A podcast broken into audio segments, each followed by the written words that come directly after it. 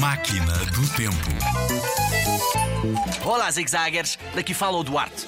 Estou aqui para te explicar a expressão espanhola de tal palo tal astilha. Percebeste? Eu repito, de tal palo tal astilha. Esta expressão é utilizada para falar das semelhanças entre pais e filhos, seja parecenças físicas ou mesmo nos seus hábitos. O palo é um pedaço de madeira como um tronco de lenha, enquanto a astilha é uma lasca dessa madeira.